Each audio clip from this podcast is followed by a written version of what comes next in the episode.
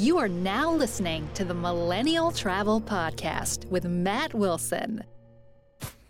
What's up, podcast listeners? Are you ready for another episode of the Millennial Travel Podcast? My new series is co founder of Under 30 Experiences and newly minted author of the Millennial Travel Guidebook Escape More, Spend Less and make travel a priority in your life. And that is exactly what today's guest is here to help you do navigate frequent flyer miles, uh, rewards points, credit card miles and points, and all these travel hacks. How do you keep them straight? What are the best programs to be signing up for?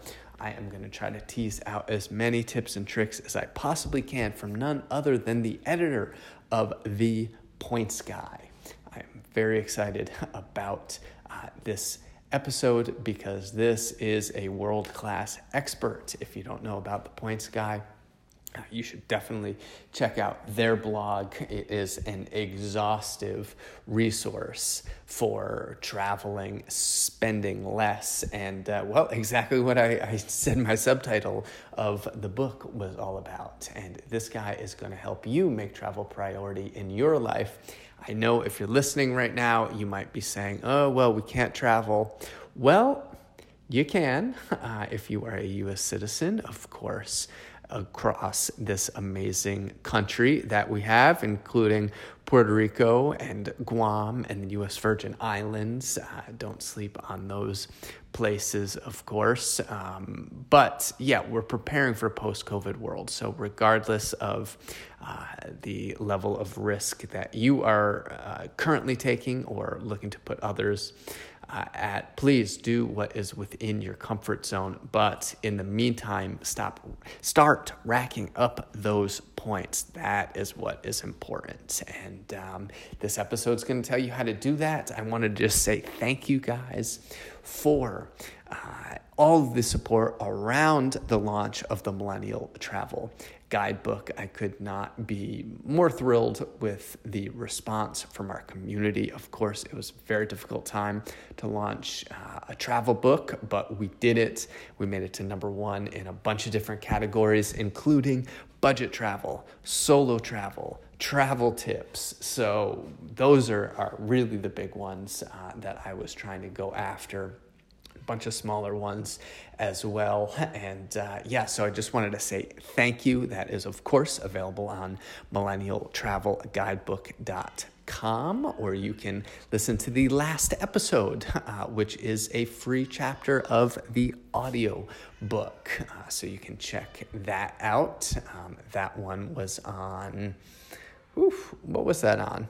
How to, I'm giving away the free chapter on how to find uh, free flights or the best deals on flights at millennialtravelguidebook.com and that is as a downloadable pdf and uh, i'm drawing a blank but you can check out a chapter of the audio audiobook in the last chapter uh, in the last podcast. So hope you enjoy that. Uh, one other piece of housekeeping for the under 30 experiences community we just got back from our first socially distanced camping trip Asheville, North Carolina, the Great Smoky Mountains, and uh, the trip went very, very well. And uh, yeah, we're just so grateful that as a small business, we are able to operate with the necessary precautions and uh, continue to do our thing uh, and give the, the community what they need. And uh, that's that's some friends. That is some uh, support, some inspiration, some motivation, and uh, all these good things that we talk about here on the Millennial Travel Podcast. Anyway, I've gone on long enough. Check out this episode with Nick Ewen. Hello, everybody, and welcome. I'm your host, Matt Wilson, and today we are here with Nick Ewen, senior editor at The Points Guy. He has been bitten by the travel bug at a very early age. He was just telling me that he has been in the travel hacking game for over two decades, redeeming points and miles to visit over 40 countries across six continents. and uh, he lives in Florida with his wife and five year old daughter. And I'm excited to capture your story, Nick, as well as see what kind of point uh, see what kind of uh, tips and tricks we can extract here on the episode today. So without further ado nick welcome. Oh thanks for having me matt. Really appreciate it. Looking forward to the conversation. Yeah of course. So you were uh, you were telling me a little bit off camera that uh, while your wife was still in school that you guys traveled way more than you ever thought possible. And this is one of the reasons that I really wanted to bring you on today was just to to see what we can do to help people stretch their hard-earned money. And you know whatever financial especially you know that people are, are young most of the listeners uh, here and whatever ways that we can help people stretch their money i think is is really important. But also so people don't have to spend all their money getting to a place or on their accommodations and can do more fun stuff while, while they're on the ground, support the local economies, etc., and also just get out more in general. So, could you uh, bring us through a little bit of your own personal story? Yeah. So, uh, when I first graduated from college, my uh, I was actually a teacher, and my wife went to grad school. Uh, she's now a lawyer, but at the time, you know, we were not raking in tons of money, and I had kind of thought, oh, I need to have this high-paying job, you know, making tons and tons of money in order to travel and see the world. And that's really where I discovered the world of points and miles. I was actually living out in the West. My wife was uh, here in Florida, and we started trying to travel back and forth to see each other, you know, as frequently as we could. Uh, we couldn't always afford the $250 plane ticket, the you know $300, $350 plane ticket during you know a, a school break for her when prices were inflated. And that's what really led us into the world of travel rewards. And we quickly saw that there were so many ways that you could leverage things that you do every single day, shopping online, dining out, using, you know, the right credit card to be able to rack up these points and miles, to be able to visit each other, to be able to, you know, take trips to, to Europe. And uh, there, there are so many things that every single person can do to, to just, you know, be able to explore more of the world than they really ever thought possible, even if you don't have a huge income base to use towards flights and hotels and other expenses. Well, that is uh, that is excellent, and uh, yet, so you guys were flying back and forth, and then did you were you able to take any other trips, uh, other places during that time, or, or is that something you had to work towards? Yeah, so we were able one uh, Christmas break uh, when my school was closed, her school was shut down. We did go ahead uh, and book a trip to London, so we were able to to go there. We got a really great uh, package deal. Um, that was actually uh, a really inexpensive inexpensive paid vacation.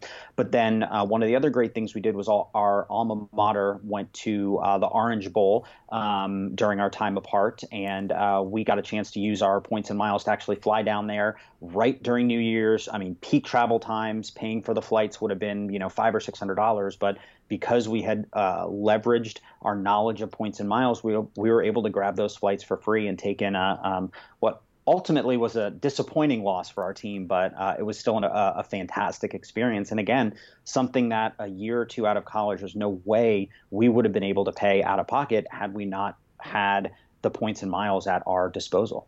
That, that's great. Who, who's your team, Tim? Uh, Nick. so uh, I am a Wake Forest grad. My wife and I actually ah. met there our ah. second day of freshman year. So not exactly a football powerhouse, but it was a, it was a great experience to uh, to get down there for their uh, ACC championship season. That's great. I know these are basketball players, but uh, Tim was it Tim Duncan and did Chris Paul go there uh, as well? Are those two probably yep. the two most famous Wake Forest grads? Is that right? Probably um, Arnold Palmer is another one for you know any golf listeners out there. Okay. He was a, a Wake Forest uh, a Wake Forest man. Um, Josh Howard from the Dallas Mavericks. Uh, Jeff Teague, uh, current NBA player, um, also a Wake Forest grad. So um, yeah, we. Uh, we are known a lot for basketball, but this was a great opportunity to, to use points and miles to experience the football uh, enjoyment of Wake Forest in a in a bowl game. There you go. Well, those are those are not uh, cheap trips to go and see a game like that. So uh, yeah, thank you, thank you for sharing. And if somebody is thinking, oh my God, it's such a overwhelming uh, subject matter when you're talking about all the rules and regulations when it comes to points and miles and credit card rewards and uh, you you might sign up for these rewards points, but they're so scattered all over the place. It seems at times, and uh, if you were a, a student again, and or or you had just graduated, where would you start spending your money? Because you probably you know spent the the credit or, or if you had to swipe your credit card for textbooks, for example, you were probably earning points on that. So where does somebody begin if they're just trying to wrap their head around where to start? Well, I think the, the most important thing is to start small. If you try to go from zero to 100 miles an hour, you know, right off the bat when you're first getting started, that's a recipe for disaster. So start with one simple credit card that has an easy to understand reward structure, you know, that doesn't necessarily say, you know, triple points at this type of merchant and double points at this type of merchant. And then on the second Tuesday of the month with the full moon, you get five times the points. You know, stay away from some of those, you know, schemes when you're first getting started. Um, we have a great suggestion uh, or great list of best starter cards at our website, thepointsguy.com, that are simple but really set you up down the road if you want to get more intermediate and advanced with your ability to earn and use points and miles. I have a lot of friends when you know they really uh, start to get into the the game. They hear me talking about all the trips that we've taken at really minimal cost. They start asking me, "What are the best credit cards?" I will always ask them, "How crazy do you want to go into this this whole game? And if their answer is, you know, I just want something simple that I don't need to worry about that just saves me money, maybe a cashback credit card, a simple reward structure, 1 to 2% cash back on everything you buy. Then you put that cash uh, aside into a vacation fund. Others want a reward car, a rewards card like the Capital One Venture card that is simple, 2 miles for every dollar you spend. You use those for any travel purchase that you make on the card again, really simple and straightforward. But the benefit of having a card that's really simple, like the Capital One Venture, is down the road if you decide, you know what, I want to go a little bit more crazy and be, you know, one of those maximizers. You have the flexibility to do so. Or, of course, you also have the ability to add new cards to your wallet down the road. I'm not saying you should have 21 open credit cards like I have but even having a really solid combination of two or three uh, gives you a lot of flexibility when it comes time to actually use those points and miles. Okay, great, Nick. Thank you for, that. And I, I will ask you down the line uh, about the 21 open credit cards. But first, I, I don't want to overwhelm people on some of these advanced techniques, and, and we'll get into them. But let's uh, let's kind of progress through the steps here, if you will. Um, I'm so one of the things that, in, depending on how crazy you can go, you can also go really crazy with the annual fee. You know, you can have a $550 American Express Platinum fee, or you can earn double points, I believe, on some cards for absolutely nothing. So let's start with the obvious, the easy answer is all right, it's probably, if you want to just have the safest bet, uh, where would you start with a no fee card? Do you have a, a specific one? Uh, yeah, let me ask you that. Yeah, so there are a couple that immediately jump to my mind. And again, when I'm thinking about a no annual fee card, and I'll tell you, coming back to my personal experience, it was a good four or five years of me earning points and miles, understanding the, the, the game, using my credit cards before I even considered paying an annual fee. So it took me a while to really wrap my mind around the fact that some of these cards that have annual fees, you actually can get even more value for your rewards. But if you're looking for a solid card that has no annual fee, one of the really popular ones out there is the Capital One Venture One rewards card. Now, it's a little confusing. There's the Venture that has a $95 annual fee, and then the Venture One that has um, uh, no annual fee. The big thing I love about the Venture One card is even though it has no annual fee, you won't pay foreign transaction fees when you swipe the card outside of the country. So as you start taking trips, you know, even if it's, you know, someone in Florida hopping over to the Bahamas or, you know, heading down to Mexico or to Canada, most no annual fee cards will charge you anywhere from 2 to 3% every time you swipe that card in another country. And uh, the Venture One card has no uh, foreign transaction fees. Um, it gives you a, a decent sign up bonus uh, right off the bat, and um, it has a very straightforward earning structure. So you're going to earn 1.25 miles for every dollar you spend on the card. That's essentially 1.25 cents that you can then use towards future travel purchases. So it's simple. There's no worrying about, oh, I have to use it at this merchant to get double points or this merchant to get triple points or anything like that. It's simple and it's straightforward. So that would be one of my recommendations. If you're not looking to go out of the country, another good option would be the Citi Double Cash. Um, that one is very simple 2%. You earn 1% when you make the purchase and then when you pay your balance. And by the way, we always recommend paying your balance in full on time for any credit card that you open. Uh, otherwise, your credit score will take a, a, big hit. You'll also have interest charges that can more than outweigh any of the points or miles that you're earning. Uh, so the Citi Double Cash, uh, again, uh, results in 2% cash back also on any purchase. They it does charge foreign transaction fees, so not a great option outside the country. But the great thing about either one of those cards is down the road, if you want to go a little bit more in depth into maximizing your points and miles, those are great jumping off points because you can then pair those with other cards that offer you an even better reward for um, your purchases. So those are great no annual fee options uh, to kind of get your feet wet, get started in the game. Okay, and Nick, what do you mean by pair them? So one of the really great ways that you can further maximize your uh, your wallet is by pairing two, sometimes three, sometimes four different credit cards together, and then using them in certain situations. So, for example, the Citi Double Cash by itself is just a cashback card. You get when you you know earn your rewards, you can redeem them for cash back. Period. Full stop. There are other uh, cards that are issued by Citibank, though, that if you have one of those in addition to the double cash, you can take those 2% uh, earnings and you can actually convert them into more valuable travel points. You can convert them into airline miles. So there's a way to go further in depth down the road. But again, that's the important thing is you're building a solid base, you're getting comfortable with managing your credit, you have a really simple starting point, and if you're like me, four or five years down the road, you decide that you want to start to get even deeper into it, you have that option. But if you're content with the 2% cash back, that's great. You're building credit, you're, you know, establishing yourself as, you know, managing your budget from, you know, month to month. When you go to take out a car loan, you go to take out a mortgage, you're going to have that credit history that a lender can look at really positively. So there's there's really no reason why, you know, everyone shouldn't have at least one no annual fee credit card to help establish that credit history and earn rewards along the way.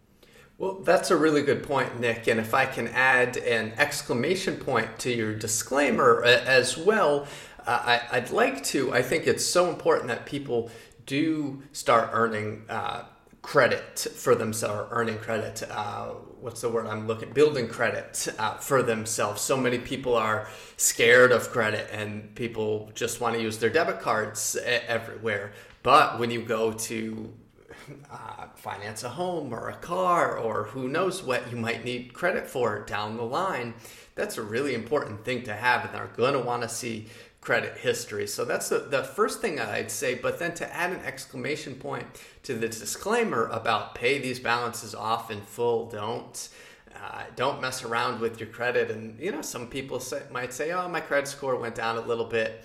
Uh, no big deal. Or, oh, uh, sure, I, I opened up a few cards this month and that's going to hurt my credit score, but that's all right. Look what I'm getting uh, in the in the short term for a short term gain, right? I just got all these bonus miles, so isn't this great? But yeah, I mean, you're really you're really not being forward thinking if you're if you're playing that game because if you mess up your credit score or just the the lower the let's frame it positively and say the higher your credit score is if you're going to apply for a mortgage or apply for a car or borrow any type of money then the higher your credit score is, the better the rate that you get. So if you're talking about a house, right? Call it $300,000 that you had to borrow. just um, just imagine, you know, just what a, a half a percentage point uh, in, in, an interest rate will do. Look at all the money. So don't just try to get that extra 60,000 mile bonus this month from American Airlines or whomever. Uh, think of the long term game. So that's just my disclaimer because I know the points guy really. Uh, it, the blog talks a lot more about personal finance as well these days. So I just wanted to put that uh, out there to all the the listeners um, there. Nick, do you have anything to add on on those points? No, I mean, it's so important to remember. Um, and there are a couple of additional tips that I would actually recommend. You know, one of the best things that my parents ever did for me was add them as authorized users to their credit cards when I was in high school. A lot of issuers will um, put a minimum age of, I believe it's 14 for when you can be added. And, you know, when you go and talk to your parents about this, you know, if you're in college or, you know, fresh out of college, you know, don't tell them, oh, hey, you know, you can give me this free reign to spend. You know, you can actually have them add you and then they can shred your card because if you're added as an authorized user, that's going to help establish a little bit of a credit history. Believe it or not, I have my five year old daughter added as an authorized user on one of my credit cards. Um, it's been shredded. She's not using it, but it, it's establishing that credit history so that when you do, you know, turn 18, you move into college, you're looking to, you know, to get out on your own, you have a longer period or an established credit history.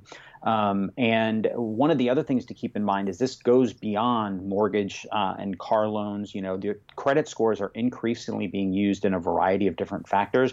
We even have some apartment buildings. If you have an apartment management company, they will check your credit before they even lease you an apartment. Um, so if you're looking to, you know, you're just getting out of college, uh, you need to have a, you know, a solid credit score in order to, you know, oftentimes lease an apartment. So I mean, there's so many things that this really can impact. Um, so absolutely, you know, paying your balances in full on time. Doing so is the single most important thing you can do to not just maintain a, a decent credit score, but actually improve that to where you get into the upper echelons. Um, and then that just makes everything not just easier to obtain from a financial standpoint, but also cheaper to obtain. Okay, great. And Nick, while we're on the topic of credit, I would like to ask you about having a lot of credit cards open. And uh, could, if you don't mind me asking, how that's personally affected your score and if you have a strategy to constantly be using them or rotating them because you, you want those to stay open and, and not close, as I understand.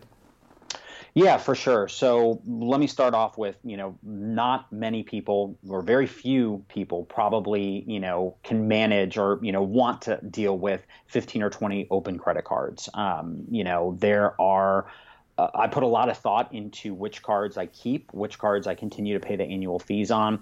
But um, the one of the big myths out there is this idea that having more credit cards results in a lower credit score. Now, if you open 10 new credit cards in a year, number one, good luck uh, getting credit card issuers to approve you for 10 new credit cards. Um, but when you apply for a credit card, whether you're approved or not, your score will temporarily drop because of what's known as a hard inquiry. Um, that's temporary. They'll generally stay in your credit report for two years and then they will fall off. That is a temporary, very minor dip, normally four to seven points or so. What's much more important for your credit score in the long run is paying your balances in full, on time, and managing your credit responsibly. Now, here's the big myth though about having more than one credit card. In addition to your payment history, the second most important component of your credit score is what's known as your credit utilization rate. Essentially, this takes a look at your total available credit. If you went out today, how much money could you put on every single one of the accounts that are open in your name um, versus how much of that balance you are actually using? So if you have one credit card with a $10,000 limit and you've been really good, you're diligent, you pay it off in full every month, you're still having balances reported to credit agencies because your statement closes and then you have 25 days to pay it. So let's just say on an average, you know, monthly basis, you have about a $3,000 balance on that one credit card with a $10,000 limit. That means that you are using roughly 30% of your total available credit, or your utilization rate is 30%. Now, let's say you opened a second credit card that also had a $10,000 limit.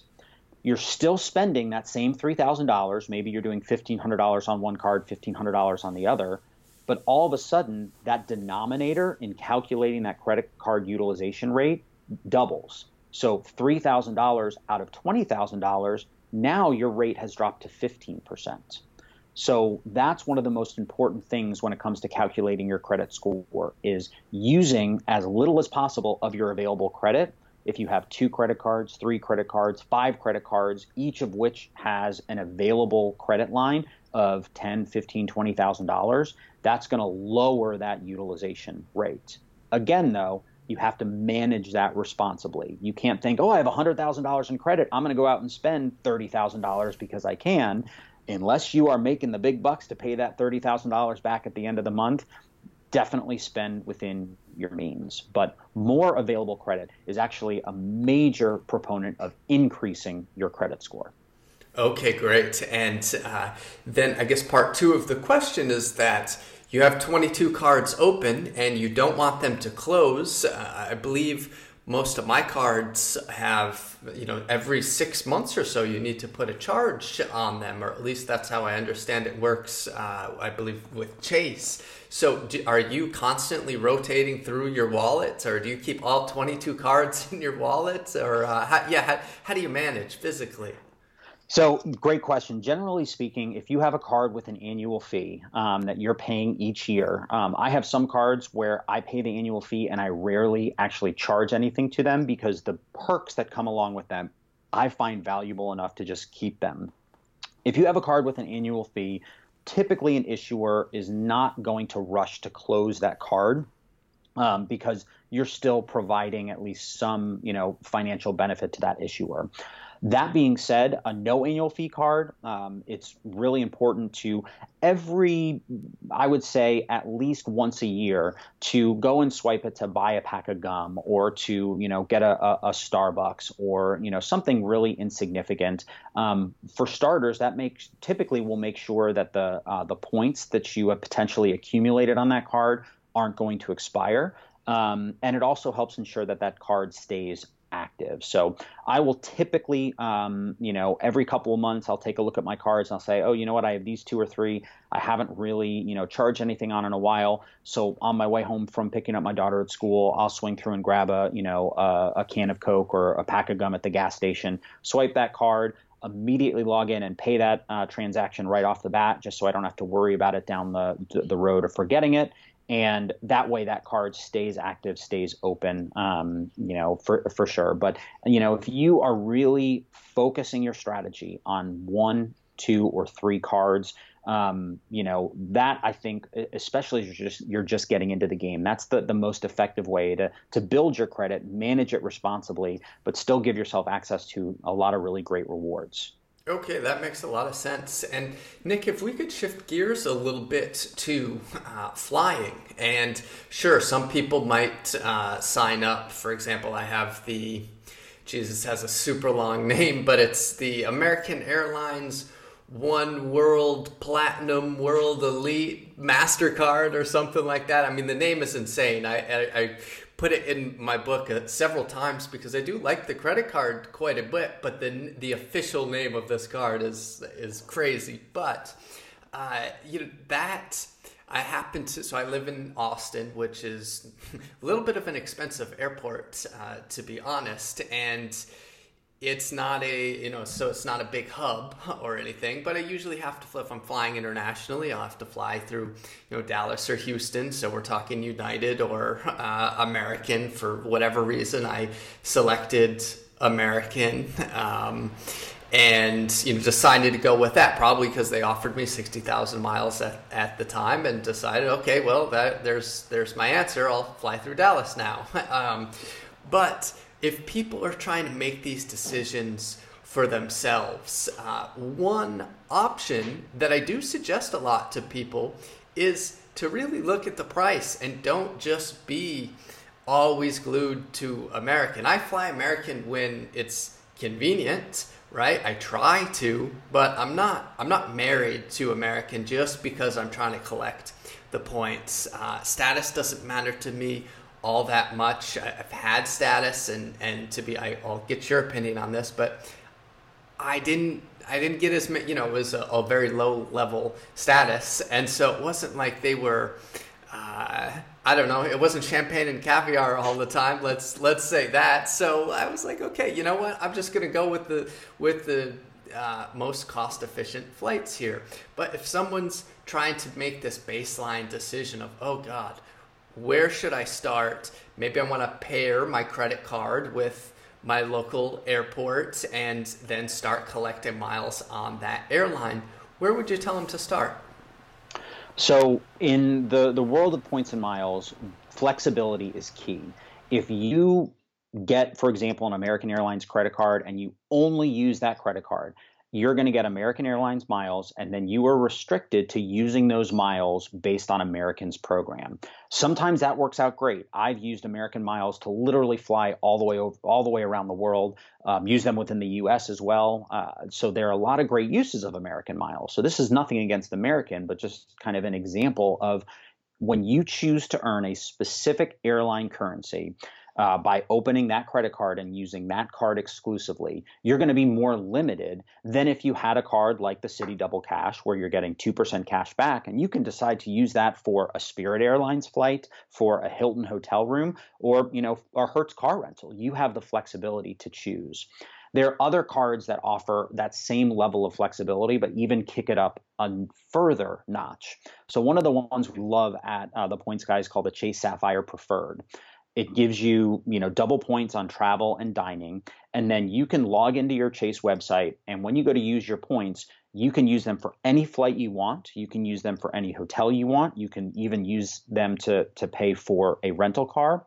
But the other great thing you can do with Chase points is you can actually transfer them to different partner airlines. So, United, for example, is one of Chase's partners. So, instead of choosing to be restricted to United miles by having a United credit card, you could open a card like the Chase Sapphire Preferred. And then down the road, if you like, you know, I've accumulated some United miles by flying them, but I'm short of this award ticket, I'm going to transfer 5,000 of my Chase points to United so I have enough for that award ticket and then book. But the best thing about that is you're not locked into United miles. You have them at your disposal in your Chase account, but you don't have you're not forced into using them with United. You can use them in a variety of other different ways as well. Uh, now, that being said, there's absolutely a place for airline credit cards depending on where you do live.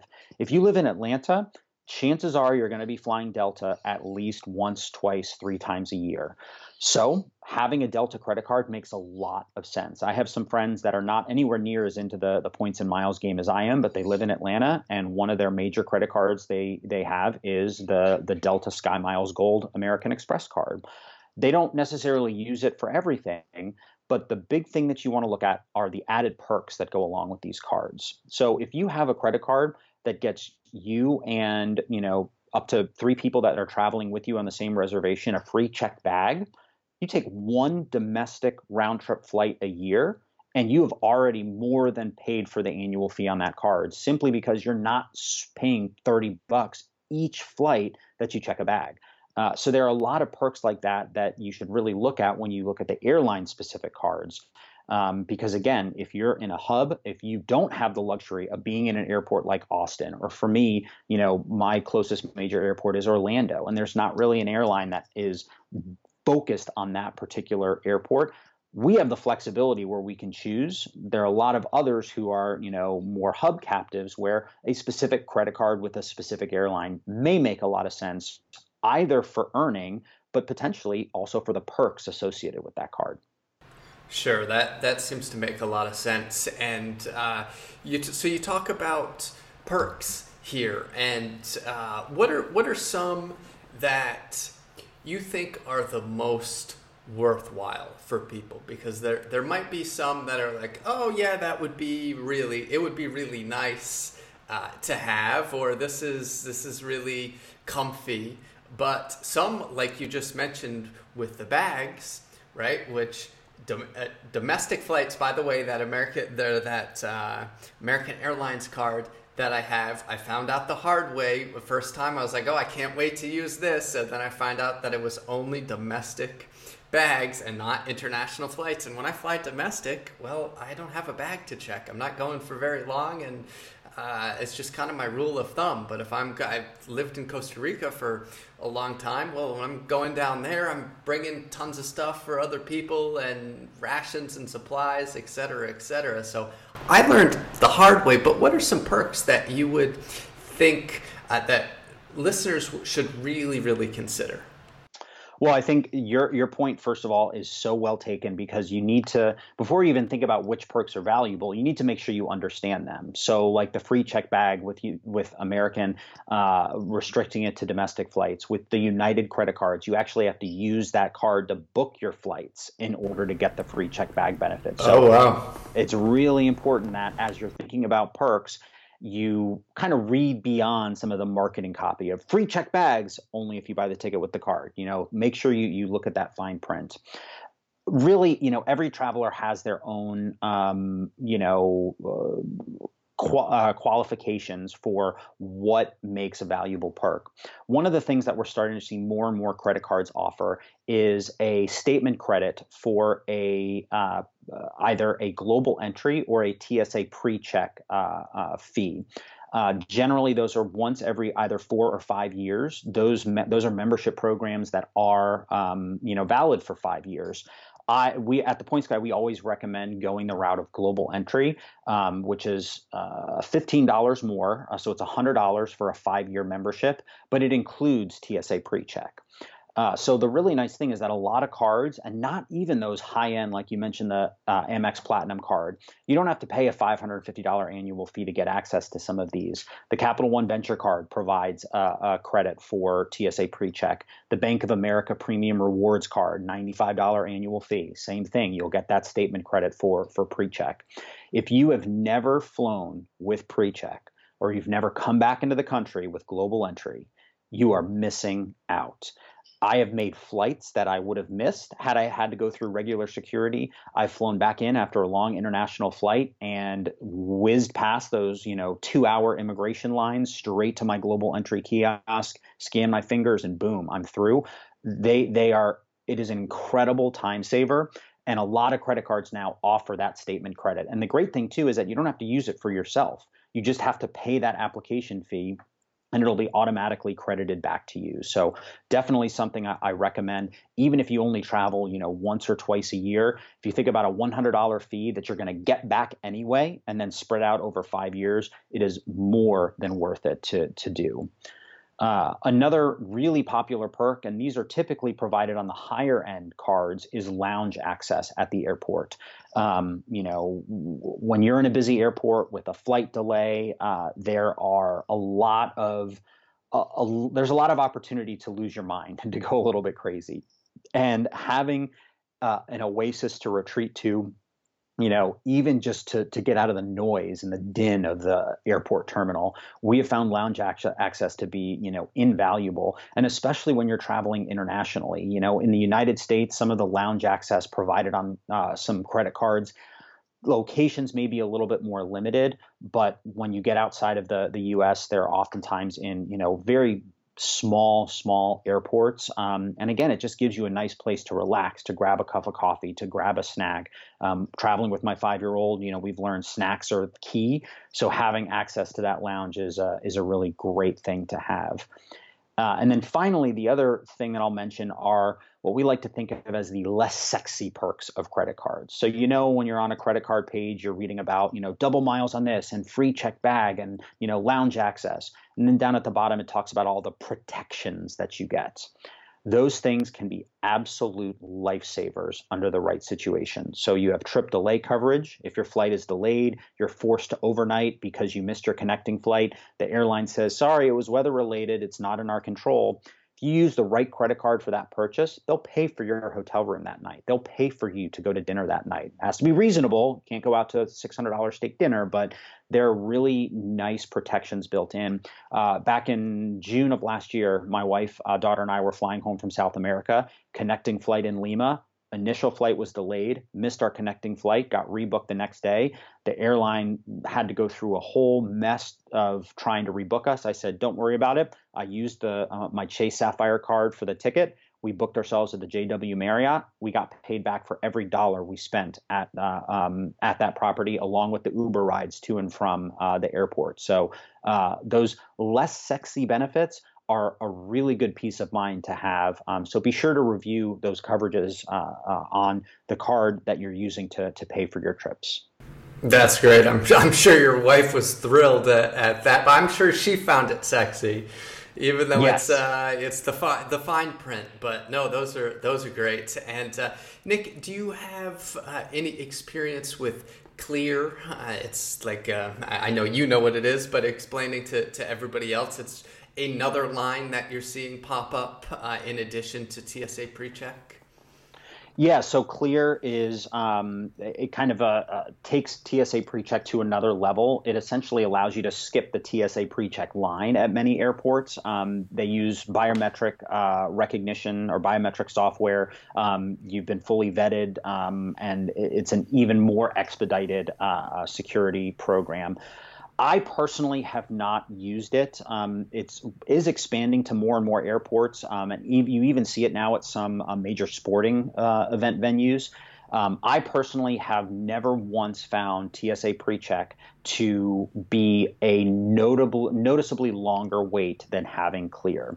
Uh, Clear does have uh, a yearly membership fee associated with it, um, as opposed to PreCheck. Again, if you get global entry, you're talking about $100 spread over five years, so it's essentially 20 bucks per year. Clear, um, the regular price I believe is now 179 per year. Um, although if you are a member of Delta, Sky Miles, or United Mileage Plus, uh, you can knock that down to closer to $100 a year. Um, so a lot of people swear by it. Plenty of our TPG, uh, my TPG colleagues have uh, Clear and love it. But at the same time, you also need to be looking at your home airport. Make sure that it has it, number one, because it's only at certain airports. And then also make sure that it's actually going to be a time saver. Um, one of our top writers um, is Richard Kerr. He's based in Atlanta. And he has found that um, nine times out of 10, the pre-check line is actually shorter than the clear line. And he really wants, uh, he's actually called on them to kind of you know enhance the way that they they do things. So really evaluate your your personal situation. Make sure that the airport or airports you use most frequently have clear uh, before investigating uh, that. If you do have top tier status with uh, united or uh, delta though you could get an even you know further discount or potentially even a free clear membership as part of your set of perks. So um, really investigate it. I personally don't have it but i know a lot of people really love it no, that that's uh, great. Yeah, thanks for sharing, Nick. I, I tried it for a year. Um, I think I got it with my Delta miles or, or something like that. I think it was $97 or something for me and wanted to do it for research for the book. And it turned out to be a business expense that was cool, but not quite necessary. Uh, here in Austin, the line is never long. You know, it's a small airport. So uh, not too concerned. I would say sometimes the TSA line at places like uh, LaGuardia or JFK can be really, really long on a Monday morning when it's a lot of people, commuters, and everybody has TSA who are you know business travelers, or a Thursday evening flight, you know, uh, consultants coming home from their four-day work weeks in whatever city and, and stuff like that. Uh, and maybe clear would be good in those cases. But yeah, I didn't I didn't see it as a as a need. Uh, just kind of a fancy yeah fancy little thing I guess. So um, no, thanks for thanks for excuse me sharing that, uh, Nick. And um, geez, okay, so we talked about flights. We talked about credit cards. Um, and, and I guess the other big one might be hotels and, and accommodations here, if I'm thinking about this correctly. Now, so many people, you know, when I go to a go to a place and uh, I own a, a, boutique tour company for young people, uh, we bring people all over all over the world internationally. We really do our best to try to stay at boutique places that are not big chains and that are locally owned, that support the local economies uh, etc. But for places like airport stays, you know, you said Lima and the JW Marriott, right? There's there's definitely uh, places that you can stay that are local in Lima, don't get me wrong, but for a place at the airport in whatever city, you're probably going to find mainly chains. And then it, that specifically, it makes a lot of sense to uh, pick your rewards uh, carefully and uh, go with you know go with who you want to start to accumulate points with, or you have a credit card that you pair it with. And then I guess the other side of that is Airbnb. I much prefer to stay in a local home, in an Airbnb, someplace with more space, etc. So if somebody's just navigating all this for the first time or they've tried a lot of different styles of travel and they're saying, geez, should I be staying with Marriott? Should I be staying with, you know, a certain, uh, have a certain allegiance? What would you offer them? So I think everyone has a different perspective on what makes for a great hotel stay. For some people, it's the points, right? So you want to be loyal to a, a specific program, um, not just for the points, but then also potentially to earn elite status for someone who's maybe traveling 30, 40, 50 nights a year, combination of work and leisure. You know, road warriors, if you're doing 100, 150 nights a year, you probably picked a hotel program. You probably go out of your way to stay with them. But for someone who's traveling more for leisure, the big thing I would recommend is to, you know, uh, to be a free agent.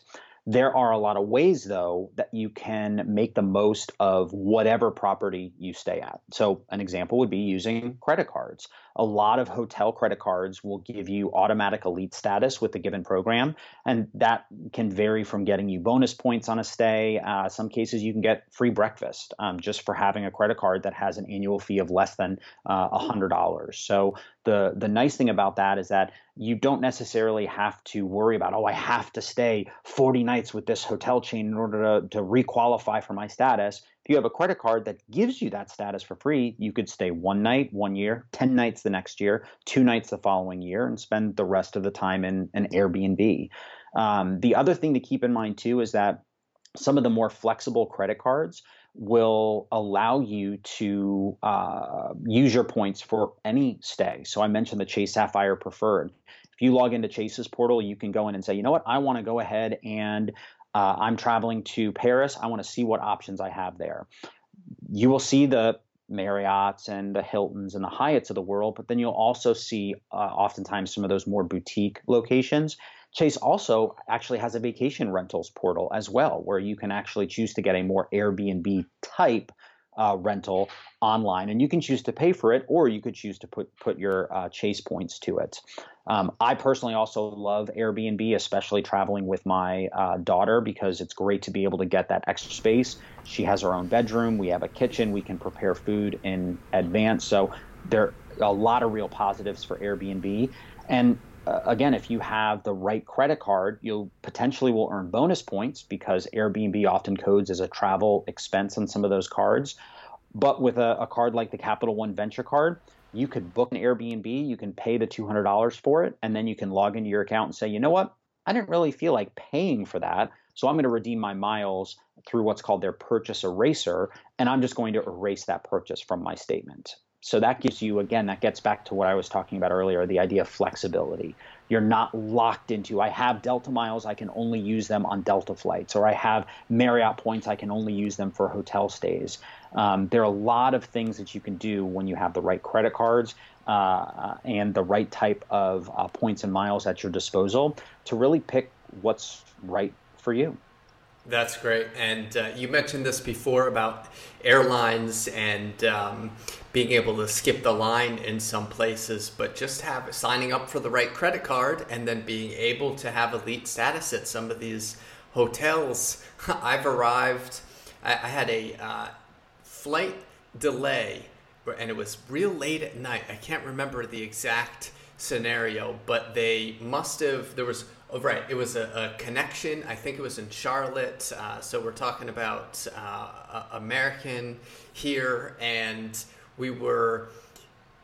I guess the, the connection must have been delayed, and they booked everybody at the same hotel. And so we all went to the same hotel uh, for whatever the whatever the situation was, and there was a huge line, and we're talking one o'clock in the morning, and I was coming from God knows where, and sure enough, I had that elite status, and people were really upset watching me cut the line, but I said, sorry, you know, I paid for it and I want to go to sleep. So that's, you know, that's the kind of way, way it goes. But those points can be, or those uh, type of perks can, can really be invaluable, but not necessarily something that you absolutely need if you're just getting started. Yeah, and I think the other kind of general suggestion that I always have is sign up for the loyalty programs you know, the biggest thing that I hear when I talk to my friends and family is, oh, I never travel enough to earn enough points for a free flight or a free hotel room.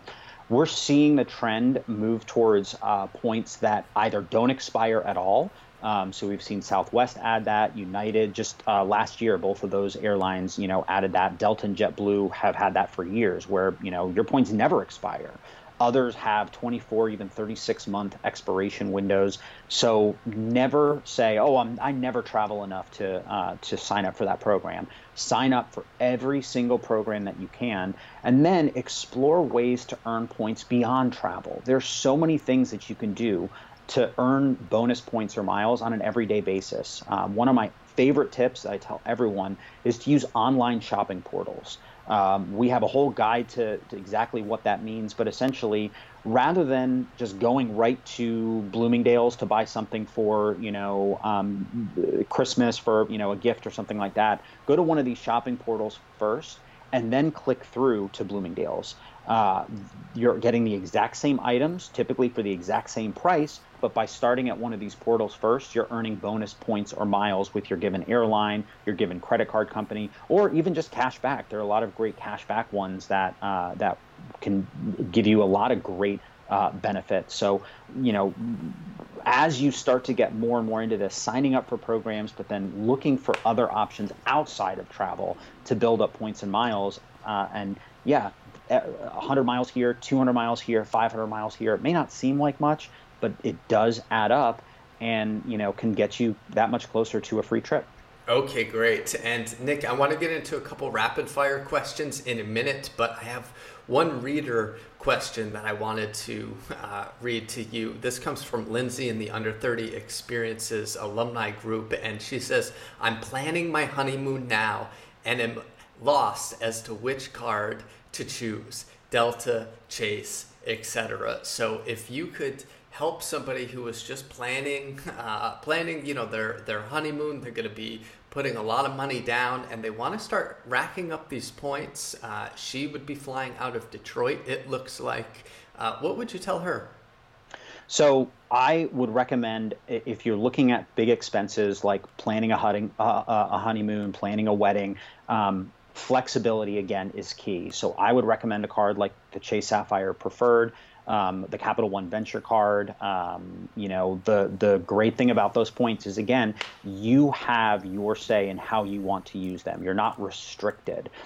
Detroit is a Delta hub, so I know there's you know that desire. Oh, I'm going to jump on a Delta credit card, but especially if you know if you want to fly internationally, you can um, delta may not be the the type of miles that you want to have at your disposal if you have American Express points, for example, you could actually transfer those directly to Delta, but you can also use Virgin Atlantic miles on Delta. You can use Air France miles to fly Delta. Um, so there are a lot of other great opportunities. Um, in fact, my sister, when she went on her honeymoon, she actually flew from New York to Detroit and then connected from there to uh, to Tokyo. Her flight, um, the the to- the Detroit to Tokyo flight cost her and her uh, husband 60,000 Virgin Atlantic miles per person. And they were in Delta One suites. That's closing doors, full on service, everything like that. If they had booked that exact same flight using Delta miles, it would have been 240,000 Delta miles per person. So literally, they saved four times the miles by booking through Virgin Atlantic rather than booking through Delta. So again, the flexibility is key. Um, you know, having a Delta card for someone in Detroit may make sense for those perks, the free check bag, priority boarding, things like that. But when it comes time to use your points, having the flexibility to use them how you want, transfer them to the partner that you want, that to me really outweighs, um, you know, over leveraging yourself with one single airline or one single hotel program. Great, great. Well, Nick, uh, thank you for that. I want to move into some rapid fire questions, uh, just a few short ones, and you can answer the first thing that comes comes to your mind, uh, but also, yeah, brief explanation why would be good. I'll start you off uh, asking what your favorite airline is. Different answer domestic versus international. Domestic, I love JetBlue. Um, free Wi Fi, free TV, free snacks. You know, they make the, the flying experience uh, uh, really simple. Internationally, I've got to go with Cathay Pacific. Um, their first and business class cabins are absolutely outstanding, solid uh, uh flight. Um, uh, service in flight and pretty great award availability if you want to fly in those premium cabins. Beautiful. And your favorite hotel in the whole world? Oh, uh, so I've got to go back to um, a trip that my wife and I took for our uh, five-year anniversary. We used points to fly in business class to the Seychelles and stayed at a property there called the uh, Hilton Labriz. It's on a private island just off the, the main island of uh, of Mahe, and uh, it was absolutely outstanding. Um, beautifully secluded location, beautiful beaches. We renewed our vows on the beach there. Uh, it was an absolutely memorable stay um, and bookable using points. Excellent. Sounds sounds like a great time. Uh, how about your favorite airline lounge?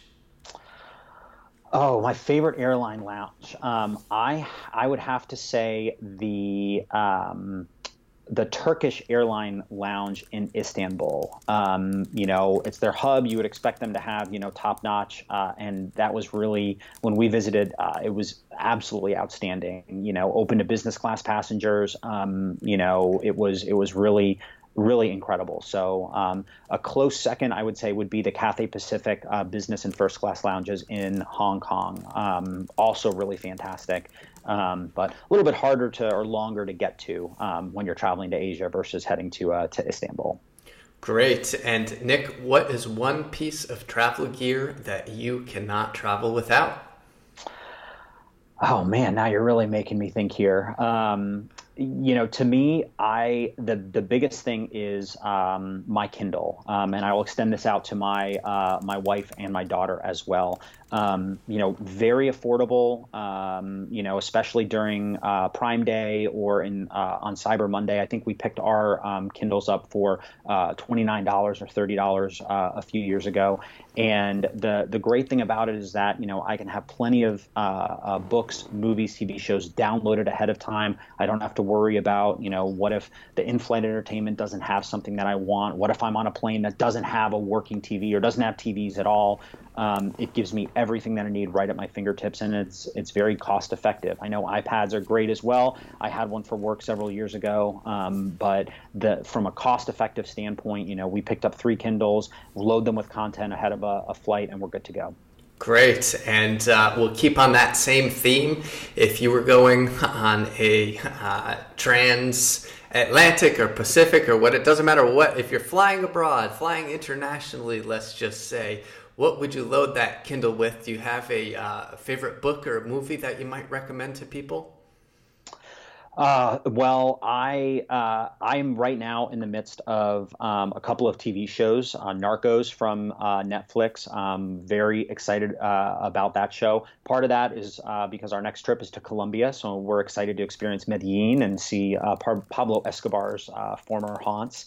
Um, you know, I I typically like downloading TV shows as opposed to movies to my Kindle. So, you know, The Good Place is another one that I've been, you know, really into uh, recently. So, um, you know, again, that's the, the great thing about being able to download them right to your uh, to your Kindle from Amazon, from uh, Netflix, and you know, have them right at your fingertips.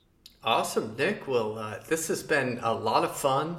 Uh, if people want to reach out to you personally, uh, obviously with the point the Points Guy blog, they can find that I think pretty easily. Uh, but where can they reach out to you personally?